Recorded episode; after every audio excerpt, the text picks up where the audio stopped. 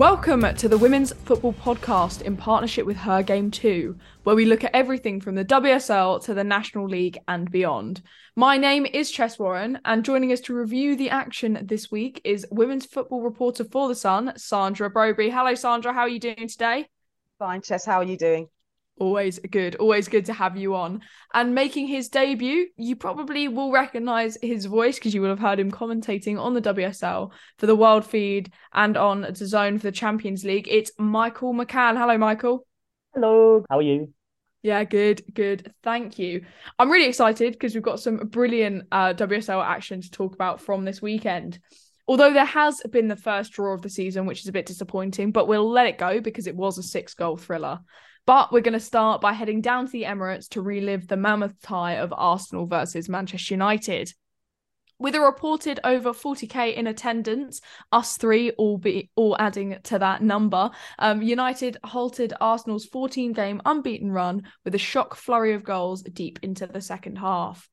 Ella Toone opened the scoring before halftime, but Frida Maanum responded just after the break for a goal on her 50th appearance for the Gunners. Laura Wienroither then snaked her defender to slice a lovely volley into the back of the net. United responded through their tried and tested set pieces. Zelem looped in a free kick for Millie Turner to slot home at the 85th, and then in 90 plus one, Russo heads the ball home, runs off to celebrate in front of the away fans, and puts the game to bed. I, for one, am getting goosebumps just thinking about it, Michael. How important was this win for Manchester United? Well, anyone that's followed the WSL for any period of time will know that for Manchester United, they've been stuck in a cycle of, of fourth place finishes. And I'm always hesitant to use terms like big three, or you see it big six in the men's game and this kind of thing. But when you have three teams that have won every trophy going, and have literally been the top three in the league for seven years. They earn themselves to call them that right. And that is what Manchester United are chasing. It's the first time they've beaten any of those three away in the league. And it is the second time in 17 league games that they've won against any of them. They beat Arsenal a couple of years back. Mm. That is quantifying just how massive this is. It should be said, though, this is the third season in a row where they have managed to beat Arsenal in one competition or another. So, you know, last season, for example, I did the Conti Cup quarter final where they knocked them out. And, you know, the question I posed pretty much at full time is is this Manchester United's moment to to kick on, break that cycle? And they lost to Chelsea in the semi finals. They ultimately ended up finishing fourth. So it's a great one off result, but actually, what's the meaning of it? And I guess that is, again, the gauntlet that's thrown down here. But the fact that they did it in front of 40,000 at the Emirates. The other thing I see United fans rightly citing is the fact they came from behind. That's something that is pretty new to them in a game of this magnitude as well. Means that there is a feeling that it is different. You know, we have Mark Skinner dancing around on the touchline and then coming to us all in the press conference afterwards and sort of talking with jubilation in his eyes, but also trying to stress, please report, it's just three points. You could see the two sides of him wanting to be very, very, very happy and wanting to stay measured about it. And and rightly so, you know, Manchester United fans should be happy. It's a big, big moment for them. That being said, I see people talking about they're right in the title race. Yes, on the numbers in the table they are, but unlike the other teams I was discussing, it's on them to prove that they are. If you want to use the horse racing analogy, someone that's going to you know stay the course because we're still we're still barely anywhere near sort of the middle furlongs, never mind the final ones. Yeah, completely. It's funny you mentioned there about um, Manchester United coming in from behind because there's been a lot of criticism uh, previously about uh, United's mentality um, when they when they go down in games. I actually exclusively spoke to Katie Zelem, um, the Manchester United captain, after the game about how this game shows they've come a long way. So two assists from you and an absolutely wonderful second half performance from you guys. Critics of Manchester United have said before that sometimes you guys have lacked character, but I feel like you've really put that to bed today. How do you make of your team's performance, especially as the captain? Yeah, I think the one thing you can't question is the performance definitely showed character and personality. Um, to come from behind to win the game is probably something we wouldn't have been able to do last year, but you can see players like Tomo came on and made such a huge difference. We've got a great strength in depth in the squad now, and we always believe, I think, it was. T- Sorry, it was 2 2, and we could have easily sat back and took the draw, but we knew we'd come here for the three points. And I'm delighted to get two assists, but it's important people are on the end of it. And it's a long time coming for Millie. She's had a lot of yeah. chances, so I'm buzzing for her. So, yeah, good win. Do you think that this was due to United's improvement, Sandra, or were Arsenal just not really on form on Saturday evening? A bit of both. I'd say definitely in terms of United, in terms of their, as Michael mentioned, just the squad depth. The fact, you know, Nikita Parris was full of running, and I know it was quite noticeable she was being targeted through the game, and I felt a little bit sorry for her when she got a yellow card because she was getting what I would call the treatment some hefty tackles going in there. Um, but um, yeah, no, it's a bit of both. Definitely in terms of United, in terms of uh, you know Millie Turner coming back to form, for example, in the back. Hayley Ladd putting in a, a very very good shift as well.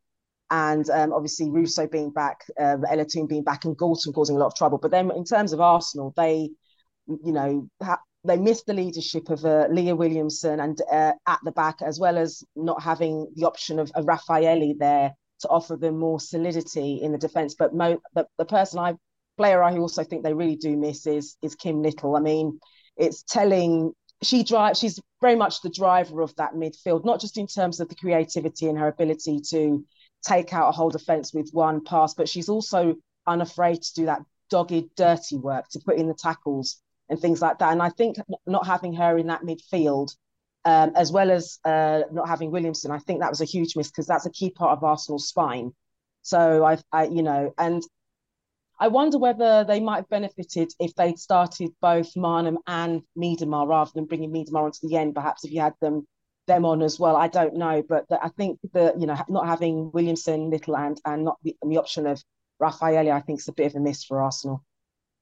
Yeah, in regards to that United performance, I actually I wrote an article midweek for Since 71 about the fact that they seem to be kind of considered as injury FC um at the moment. I know it's been joking around on, on Twitter about it, but I, I think think it is true. United are very good because they have a cohesive squad. They're not world-class p- players like it's not a squad full of world-class players like Arsenal have, but they're they're very cohesive. They seem to trust each other. Um, whereas on the other hand, Arsenal have almost the opposite of where they all have they there's a very talented team there, but the squad depth when they don't have that starting 11 really seems to um, let them fall down. Michael do you think that's that's where that's where they're falling down in, in this fixture? And, and what can Eidevall do to fix that? I think sometimes you can be a little bit careful to not jump to too many wider conclusions over one game. Um, and I would be wary of doing that. Sometimes it is as simple as that you've got certain world class players who any team in the world would really struggle to replace. In Williamson, in Rafaelle, in Little. I wouldn't necessarily say that that's a wider thing for Jonas Eidevall to necessarily go and fix as such.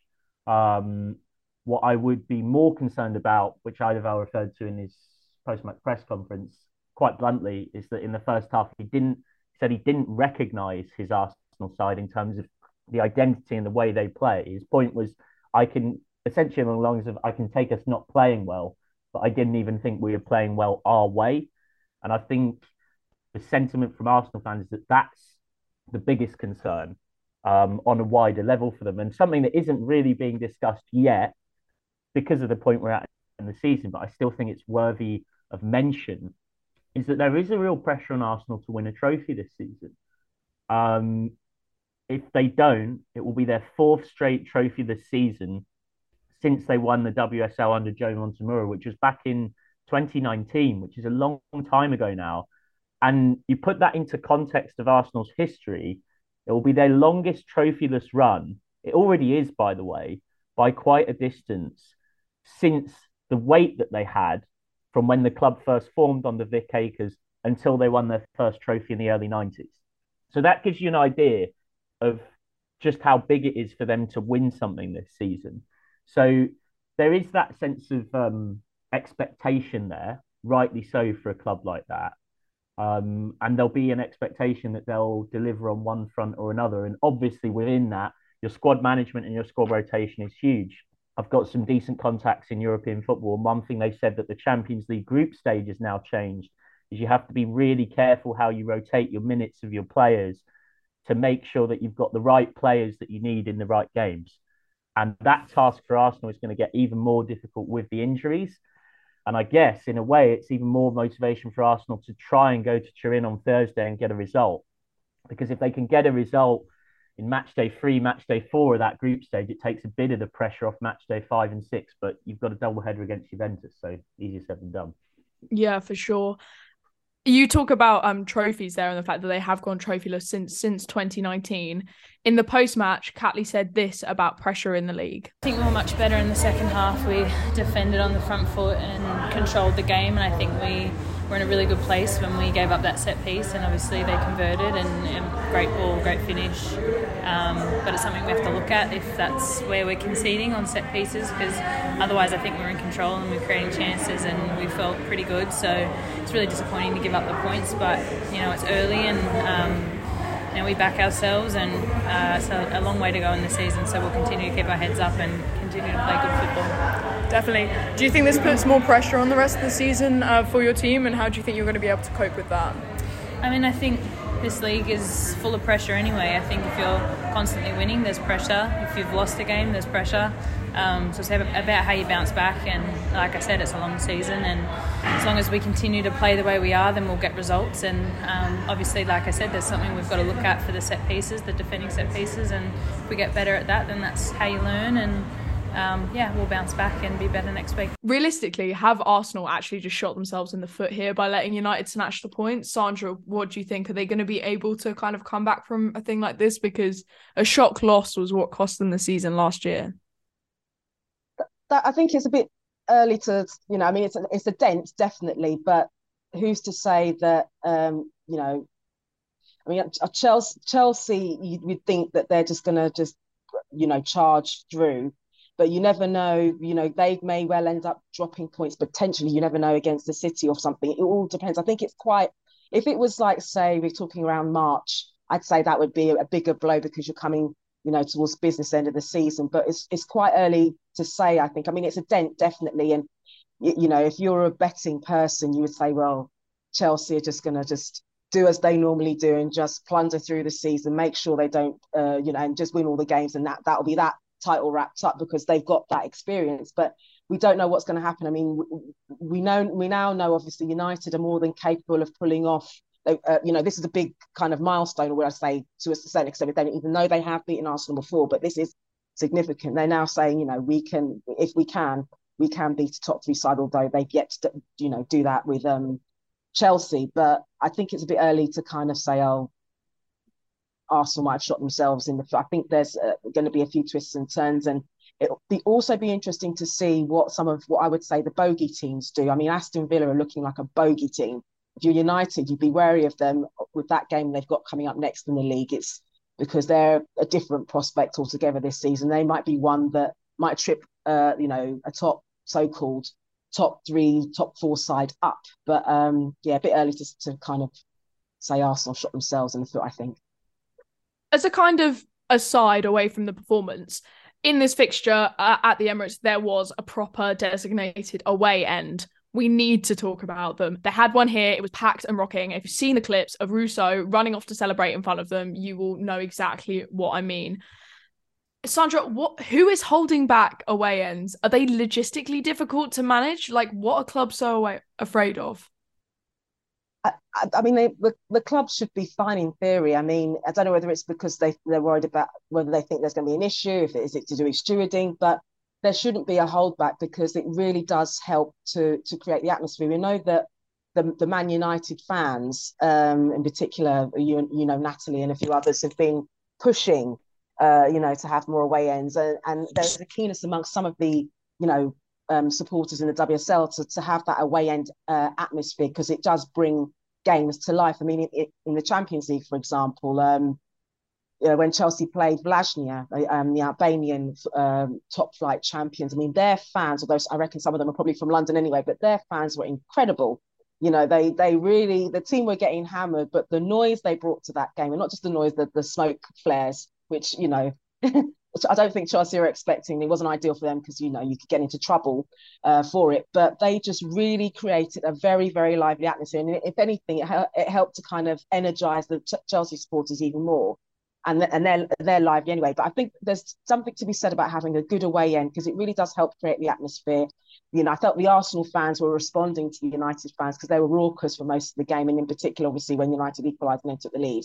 But I think the, you know, the, I, I, can imagine more away ends springing up. I don't think you can hold them back, you know. And I mean, for example, with the Manchester Derby coming up, um, one of the fans was saying to me, oh, we normally sit together with the City fans, but there is a, a kind of keenness to have an away end and to create that kind of um, not in a negative way, a tribal atmosphere when you go to when you when you're at these these um, games, these big games. So I, I imagine there'll there'll be more of them in the future. Michael, I know you're incredibly passionate about um, away ends, the inclusion and not inclusion of. What What's your take on this? Yeah, I remember. It's funny. It's almost like you can't talk about away ends without mentioning um, Natalie from the Manchester United Barmy Army. But our first chat, um, as a journalist, a commentator, you speak to loads of people for research. But I first talked to Natalie in 2019 when I was about to do the Manchester United Liverpool game, and that was the first time this Manchester United Barmy Army sort of came up as a thing.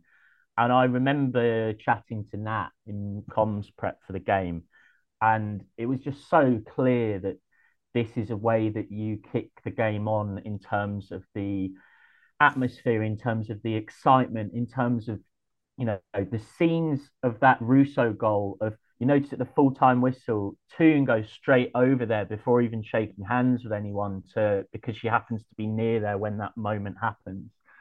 It's just to me, it's a very obvious thing. There's a bit of an old school idea in some of the women's football community that like, oh, if we start this, is there going to be ton, you know, trouble and all this? I must say, I think that's a bit of a self fulfilling prophecy, and I can't really say I've ever seen any evidence of it. The other thing I've heard is the whole well, it's really nice to sit with my mate who doesn't support them. Well, uh, it doesn't support my team. Well, yeah, there's nothing to stop me doing that in the home end. You know, there's plenty of Manchester United supporters who were in the home end on Saturday in front of us in the press box who were writing to the front row afterwards to get autographs and things signed. And there's no sign of any trouble. Like you can have it both ways. You can allow people to sit together if they want to in the home end, but most people, particularly away fans, because they're the most committed and vocal, right?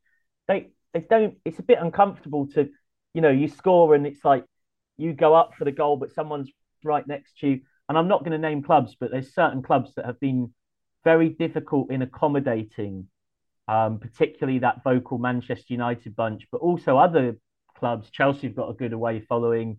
Um, there's various teams that are starting to get bigger away followings, and they turn up and because only one stands open, you know, and they're they're not allowed to buy tickets in a block. They all have to buy their tickets in different places, and then they turn up and have to try and sit together to start singing. But then stewards start saying, "Oh, you can't move from your designated seat."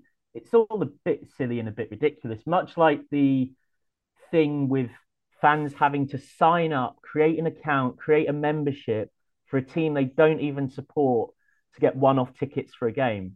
Like, why are we making this difficult? And it should be said that that away end for the game on Saturday was by no means a dead cert. It was never, never like always going to happen. There was a bit of debate around it and a bit of sort of publicly, you know, confusion, shall we say. And then Ian Wright tweeted that it should happen, and then it happened. Now, I'm not saying that could be correlation without causation, but there was some confusion. And then Ian Wright said an away end's happening or should happen, I should say. And then it did. To me, it should be very obvious. There should be a mandate from the top down that if an away team requests an away end, they get it. And that request is not allowed to be refused. And that that away end allows them to sell a percentage of dedicated tickets at the ground, whether that be 10%, 15%. You get my drift. There shouldn't be this sort of confusion because then that makes it very simple. If an away end doesn't happen, fans will know that that's because their club hasn't requested an away end. Because if they were requested, it has to be abided by. So then they can go to their club. There's no ambiguity and say, hey, we know that if you'd have asked for an away end, you'd have got one. Why didn't you do it? Yeah, it's funny you mention about the accounts there because I get very sad every time I get um your Manchester City membership uh needs to be renewed. Like, no, I don't want to hear from you. Please go away. As an aside though, Mary Earps came out midweek and spoke about the hate she's received from not meeting all fans at the end of games. Now, one of the positive things about women's football is that it is accessible, but is there too much of a big expectation for fans that they're going to get m- photos or merch from the players. It does seem like it's getting a little bit ridiculous now, Michael. Yes, in short. That's why I brought this up to talk to you about it because I think as the media, there has to be a little bit of a responsible discussion about this. You know, there's been multiple WSL clubs and managers who've come out saying, oh, bring your fans to the game because they'll get everything signed and everything they want. Now, I get that because you want to get people in the door. But we're getting to a point now at various clubs where you've got stories, and it's, you know, these aren't one off accounts now. This is happening everywhere to one degree or another. Hundreds of people surging to the front 10 or 15 minutes before the game's even finished. Like I know disabled women's football supporters across different grounds in the country who can't see. And they're like, Can you move? Because I literally can't watch the game. And people just refusing to move because they want the prime position to be at the front because they think if they're there, that's going to allow them to get things signed. And that's where I think there has to be a little bit of pushback of like, hey, we we're here for the football. Like that's what you've gone to see. That's the entertainment. Anything else that might happen afterwards is a bonus, but you're not entitled to that. You know, once upon a time when attendances were low and the exposure wasn't what it was now, yeah, it was a time where players could could do that. But this is what happens with growing pains with something that's developing. But you cannot expect, you know, Alessia um, Russo and Ella Toone at Leigh Sports Village to sign 3,000 things every game. Like it's, you know, to me, we're getting to a point where clearly there should be maybe a time limit in terms of how it's capped of how long it lasts after the final whistle, maybe 10, 15 minutes, and then that's it. Or the other thing that to me is quite obvious, which I know multiple WSL clubs already do this, which is you have the signing session in the city centre.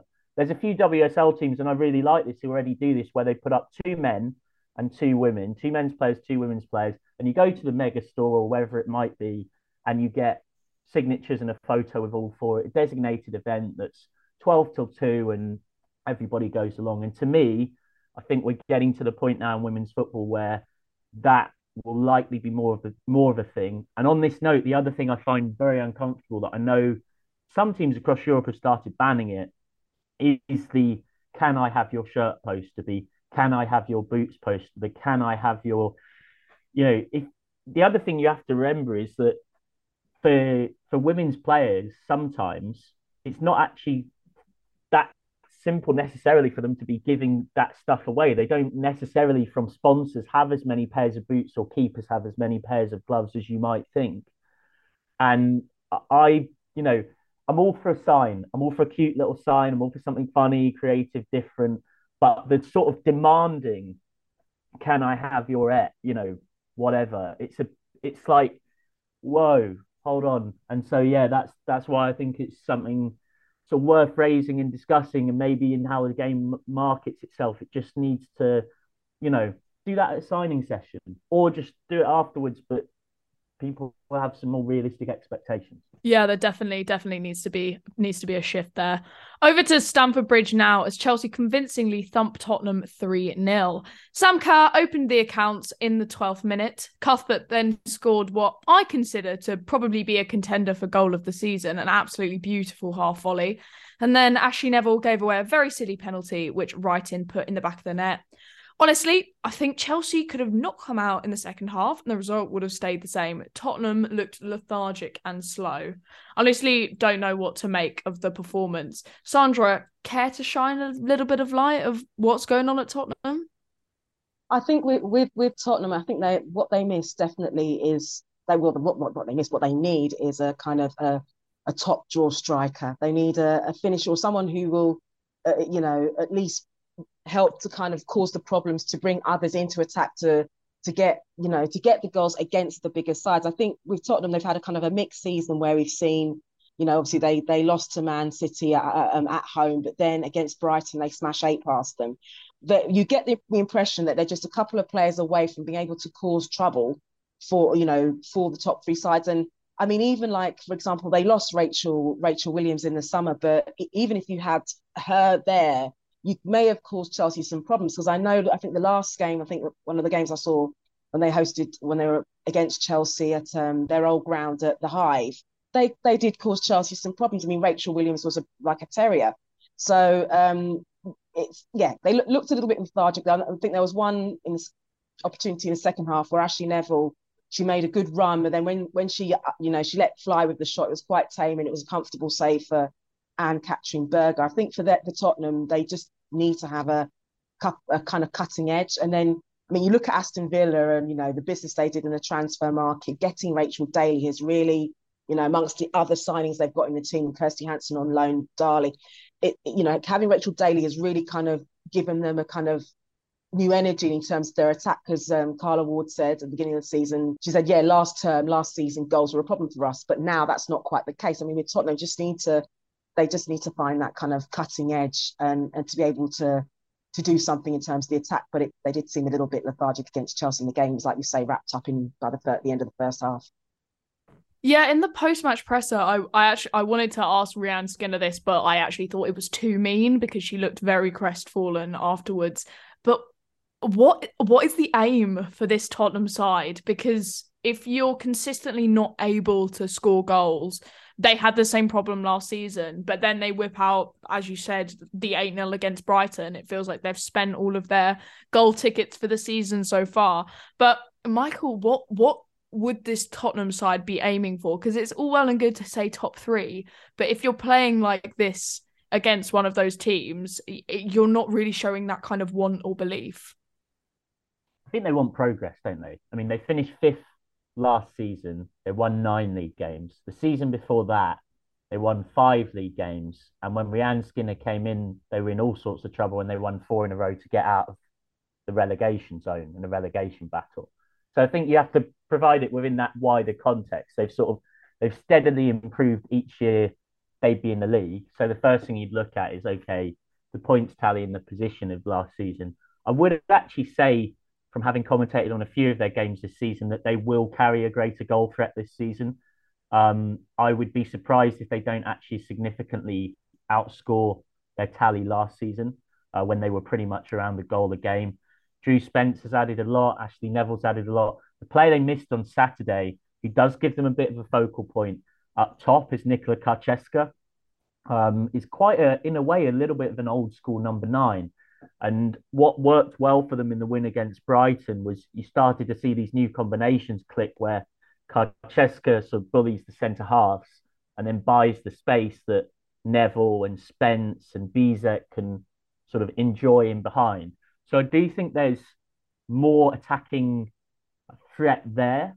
The problem they've got is a lot of it is newly signed and sort of working its way together. And the other thing I don't think you can underestimate, having watched a lot of games across the years, commentating on them in the WSL against Chelsea, Manchester City, or Arsenal, um, particularly, is if you concede an early goal, like I was going to say nine times out of 10, it's not nine times out of 10, 99 times out of 100, it's pretty much mission, impossible. Um, you know, for once Sam Kerr puts Chelsea in front, in front of a raucous Stamford Bridge as well, it's very, very difficult. Um, I know Shelina Zadorsky said post match that Spurs felt felt like all three goals were quite preventable defensively. Um, and the other thing she said that I thought was a fair point, and Skinner said, was actually Spurs got in some good spaces against Chelsea, um, but they repeatedly sort of resorted to quite slightly speculative long shots rather than continuing the move on. There was various times um, where players got on the edge of the D and had an option left and right and shot. And that wasn't my words. That was that was Rehanne Skinner's words. Now I know one thing metric they looked at, which they talked about after the Brighton game, was they were sort of under not under orders, but they'd discussed shooting more. They discussed getting more shots off. They clearly looked at the analytics and decided we're actually like we need to have the courage to shoot more often. Um, and maybe that sort of linked to those decisions that were made in those chances yesterday, which led to Skinner coming out and saying afterwards, could we have turned that having the ball on the edge of the box and a low percentage shot opportunity into a much better chance? But yeah, it's it's difficult as well because in a sense, you know, they're not at the same uh, exact stage as Manchester United, but they're they're trying to achieve a similar thing in the longer term, and it's much easier said than done. You know, there's a reason why those three aforementioned teams have been free to catch for seven, eight years. For Chelsea, Kadeisha Buchanan played really, really well in this fixture, both defensively and progressively. I asked Emma Hayes about it in the post match, and she said this. Kadeisha came in where we have a sort of hybrid um, back system where um, Kadeisha was the central player within that before two games ago. Um, I felt that we wasn't able to bring the best out of her because she was always driving centrally with the ball. So we adjusted for the last game with Millie and her, and all I see now is her flourishing. And what I will say about that is not once did she complain, not once did she hide. She always says to me, Coach, what do you need from me? But the minute I put her back into that position, I can just see that her communication, her confidence, and everything is increasing. And I think today was clearly her best in a Chelsea shirt, but that's. I think there's so much room for improvement again, positionally for her. But what a joy to coach! Like really, really respectful human being who um, I think is going to add so much to our team. One thing I love about Emma Hayes is that she always takes responsibility when like a like tactical decision isn't correct and I really respect that. It takes a lot to explain as a manager that you've positioned a player incorrectly and have now reworked it to fit the side kind of around them. Does that show the togetherness that Chelsea has a team that they can do this, Michael? More than anything, it just shows Emma Hayes' experience with knowing how to integrate a new player, work them into that system. You know, there's a reason why she's been in charge of Chelsea for more than a decade. There's a reason why Chelsea are chase, chasing a fourth WSL in a row fifth in six seasons, and um, you know it's it's sensible, shrewd management like that. And obviously, that's the other big positive of the Chelsea Spurs game, which was to see Emma Hayes back on the touchline in sort of normal modus operandi. I think if you're a Chelsea fan, that's probably as good news as anything else because you know there will one day be a sense of um, as and when her time at Chelsea does end, and I'm not saying there's anything I've heard particularly to think that that might be anytime soon, but it, you know, nothing lasts forever. There will be a real tough legacy for whoever eventually takes that job after her to follow in because the entirety of Chelsea women's growth across the last decade has been shaped and built around her. She is more than just, you know, your standard, oh, there are first team managers. She is so much more to them than that. So, you know, when that day comes, it will be interesting. But for now, Chelsea trying to do the same thing they do domestically, but they'll hope with uh, a different European story. Yeah, that that's what I was going to kind of get into next. They're playing Real Madrid um, midweek. Sandra, do you think they should be focusing on Champions League more now, looking to get that tro- that coveted Champions League trophy that Chelsea have never been able to clinch and no English side has been able to get since Arsenal did it in 2007? Um, Emma Hayes has in the past always talked about the league being the bread and butter. So that's not going to change. The league will, will, you know, as in domestic league, will be the priority. I think, as normal, they'll probably want to go for everything. Champions League, uh, you know, will is important to them. Obviously, it's the one thing they they haven't won, and they came, you know, they got to the final a couple of seasons ago, which is a big kind of step forward milestone. Um, I mean, I yeah, the Champions League will be a priority. The fact that they've beaten PS um, PSG away. That you know, and they did it without without Emma um, being on a touchline, and and that's a significant step forward.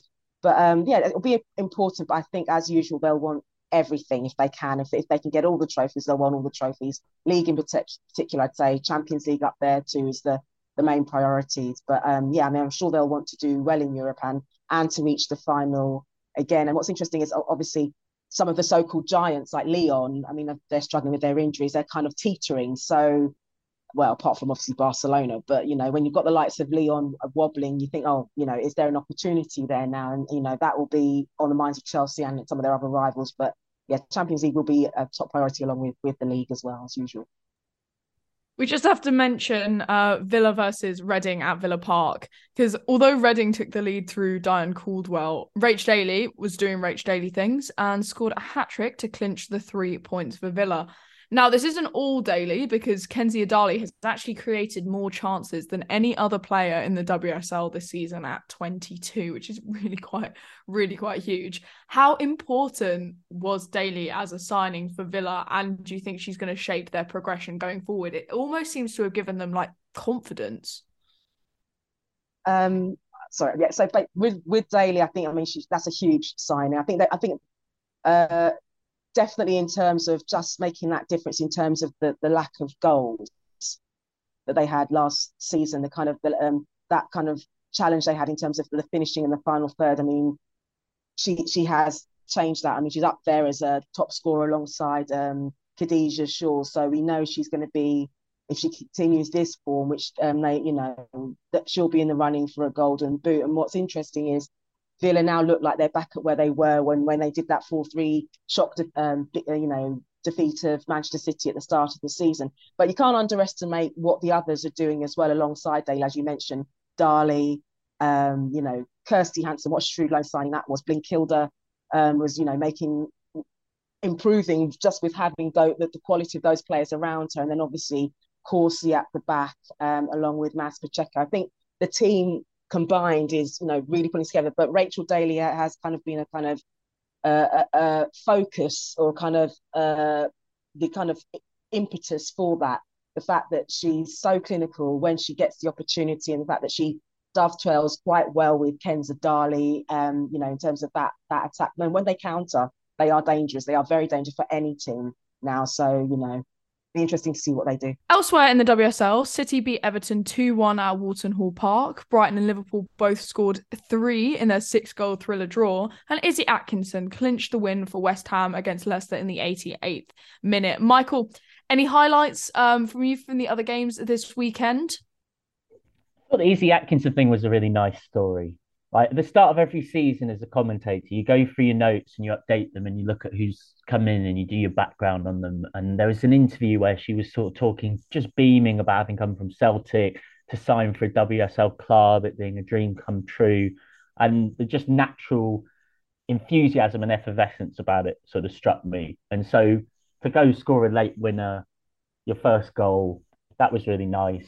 Um, and Rachel Furness, bit of late drama, and then Manchester City are just starting to knit together. It is almost a, a, women's football meme that they start every season badly. And I know some Manchester City fans almost joke that by their standards, this is quite a good start to the season because their blip wasn't too big and their injury crisis wasn't too big.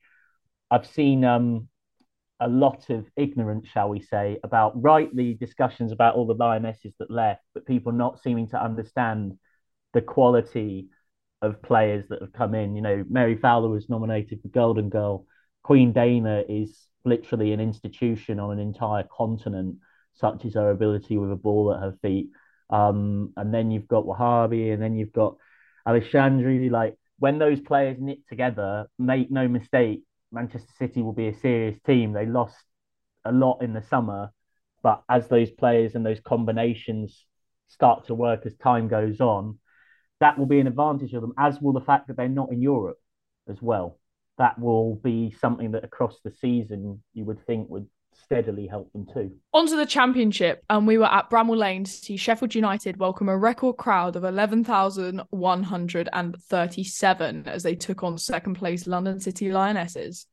It was the home crowd who went home disappointed in the end as a fifth minute goal from Amy Rodgers and an 81st minute strike from Jamaican international Atlanta Primus saw the Lionesses go top. Producer Luke caught up with manager Melissa Phillips and goalscorer Rodgers after the game. So, Melissa, really good three points here today. Yeah, look, I, all the credit goes to the team today because it, you know, there wasn't a ton of football being played. It was quite transitional and it was very scrappy and a lot of loose ball duels. And the way we competed was fantastic. But I think we scored goals at really critical times mm. in the mm. game today. Yeah, I was going to say the first goal was really key because they just had a penalty shout, hadn't they, at one end. You went up the other while maybe the emotions were still high and quiet in the crowd. That's something that we speak about often is that teams are at their most vulnerable when they've just had a big chance on the other end. Yeah. And so we knew, you know, with our ability to press, if they were going to play out of the back, that we could nick the ball from them. And it's a fantastic uh, goal tucked away by Amy Rodgers. And so, yeah, look, I said I said it before. I think we scored goals at the right times, and that was certainly very critical to to quiet the crowd early in the game. Was the pressure on today coming here in front of the big crowd? or Did you thrive on it?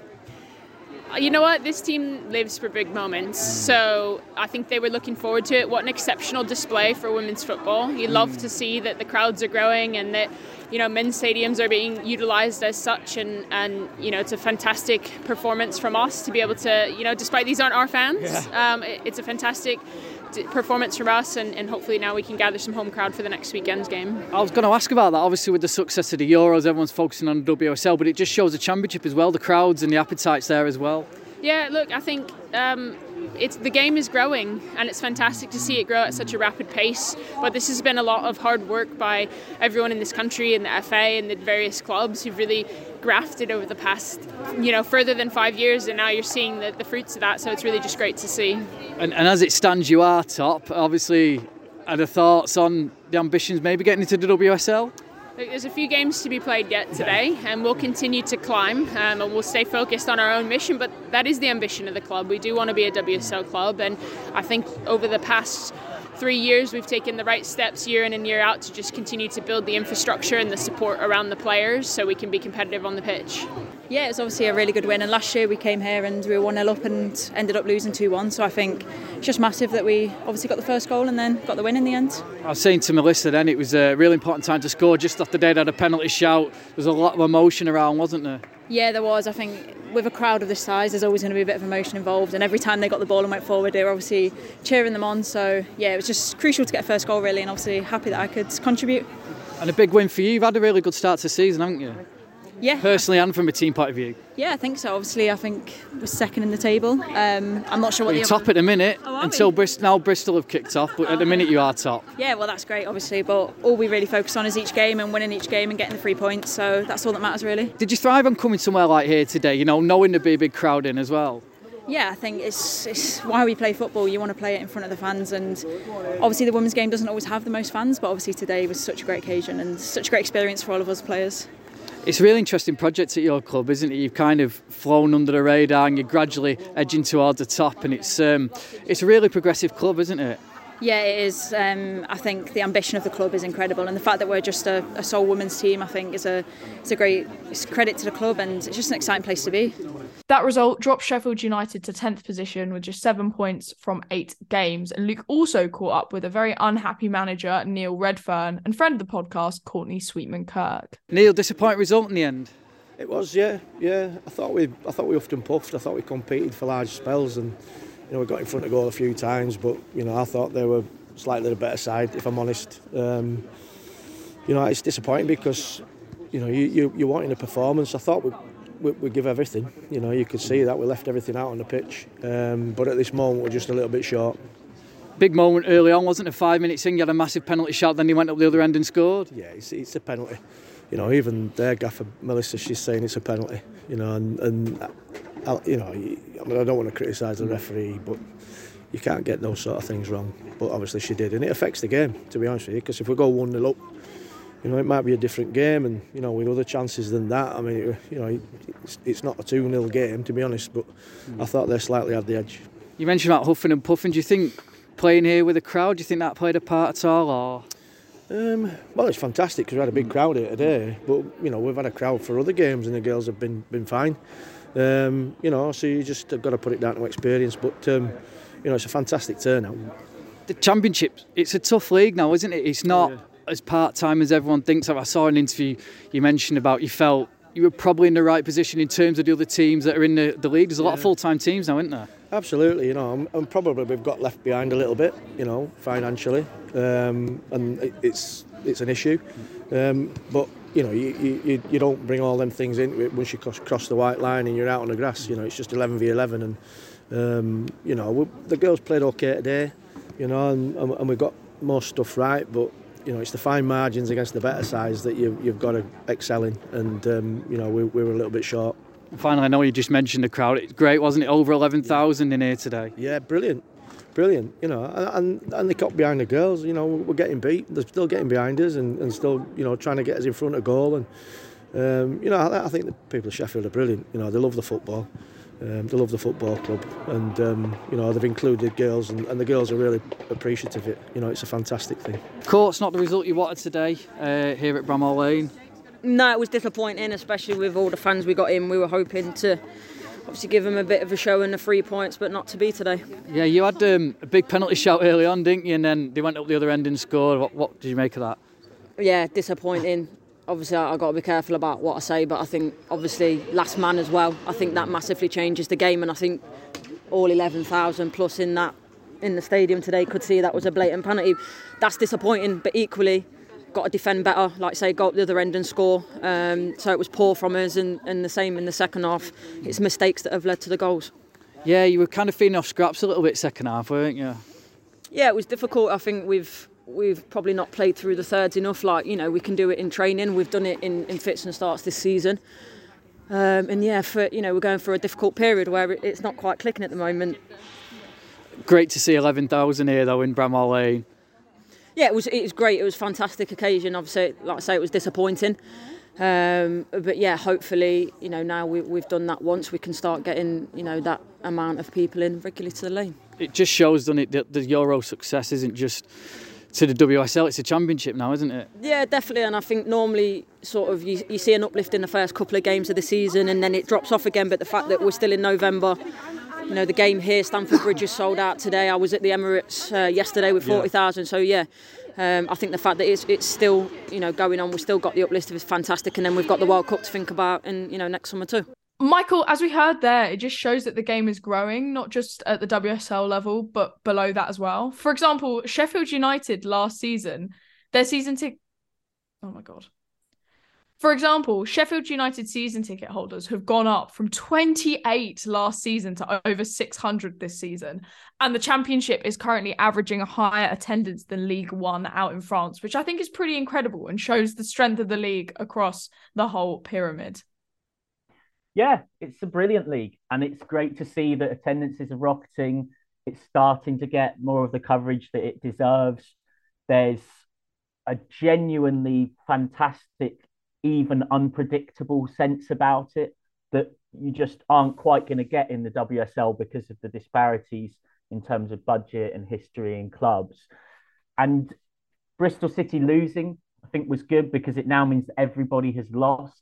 So if you're a neutral following this, it just clumps that title race together. And that's the other particularly great thing, which is the title race is totally open ended. I mean, you'd probably say everyone, even down to sort of Blackburn in eighth, can say we're still in it. I mean, Blackburn in eighth, eight points off London City Lionesses.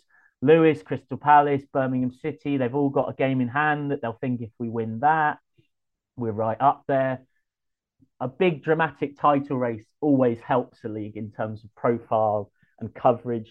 Have been quite a few in recent seasons with only one promotion spot where if a team gets a fast start, pulls away from the pack, then there can across the rest of the season seem to be a little bit of a sense of inevitability that they're going to do it. It doesn't look like that's going to happen at all. Quite the opposite, which is great for the league. At the bottom, obviously, Coventry United had that amazing Molly Green, last second free kick, send Watford down, absolute scene, And we saw that go worldwide. So you get something like that with a promotion race. There's no reason the same can't happen. And I've commentated on a fair bit of it for the FA player across the last two seasons since they've started picking one game around. Um, I've done a fair bit of it when I'm not on the WSL, and it's a much better standard than a lot of people seem to give it credit for and it's only going up because you're starting to see, for example, Southampton have come through this year, another side who are backed by a Premier League men's club, which probably does help. I know they're putting in a fair bit of, of money. And so, again, when you have a newly promoted team that comes into the league and is third with two points a game after nine played, inevitably, again, the strength of the league is only going up and up and up. So it's great to see. Bristol City dropped to second after losing 1 0 at home to Birmingham City. Jade Pennock's 52nd minute goal stink- sinking the Vixens. Despite being second, City remain in a good position, a point behind with also a game in hand. Southampton are in third and missed the chance to go level at the top as they could only draw 1 1 at Blackburn Rovers. Katie Wilkinson had opened the scoring for the Saints, but an equaliser five minutes from time from Saffron Jordan pegged them back. Charlton won the South London derby at Selhurst Park against Crystal Palace thanks to two first half goals from Emily Simpkins from the penalty spot and Melissa Johnson. Coventry remain pointless at the bottom as five first half goals, including a hat trick from Rio Hardy, saw Durham out of sight after the first 45. Sunderland are just above them as they lost again, but this time at home to Lewes, with Emily Hack getting the only goal in the 83rd minute. Just one league game in the National League North as Liverpool Feds beat Loughborough Lightning thanks to two goals in two minutes from Nicola James and Paige Cole, which moves the Feds into seventh and Loughborough stay bottom three games in the National League South. The leaders, Oxford, didn't play, and the second place, Watford, couldn't take advantage, but they surprisingly lost at home to Billericay 3 2. Ipswich moved up to third after thumping a 5 0 win over Plymouth Argyle down in the southwest at home park, and MK Dons beat the London Bees 2 0.